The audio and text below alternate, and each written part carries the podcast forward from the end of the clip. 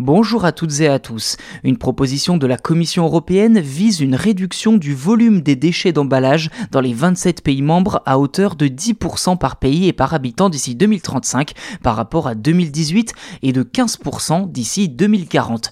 Deux leviers seront actionnés pour y parvenir comme la réutilisation des emballages et le taux de recyclage. Pour y parvenir, Bruxelles entend imposer des objectifs contraignants aux entreprises, notamment dans la restauration. D'ici 2030, 20% des boissons chaudes et froides à emporter devront, je cite, être vendues dans un récipient faisant partie d'un système de consigne où les consommateurs devront pouvoir re-remplir leur propre récipient. Fin de citation. Puis l'Union européenne compte relever ce taux à 80% d'ici 2040.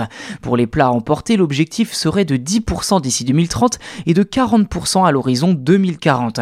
Le commerce en ligne est lui aussi concerné puisque 10% des emballages destinés au transport devraient être réutilisables d'ici 2030.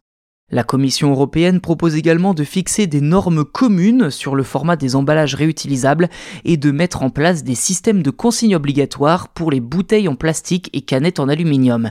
Les producteurs d'emballages en plastique devront de leur côté intégrer un taux minimal de contenu recyclé, tandis que de nouvelles lois encadreront la fabrication d'emballages à partir de plastique biosourcé, biodégradable et compostable avec l'objectif de rendre les emballages entièrement recyclables.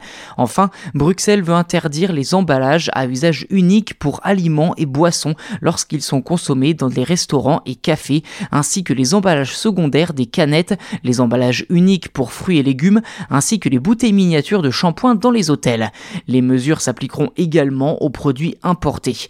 Il semblerait que les choses changent enfin dans le domaine des emballages. Une bonne chose d'ailleurs, hein, quand on sait que chaque Européen génère environ 180 kg de déchets d'emballage chaque année. En l'absence d'action, l'Union européenne connaîtrait une augmentation supplémentaire de 19% des déchets d'emballage d'ici à 2030 et même de 46% pour ceux en plastique d'après la Commission.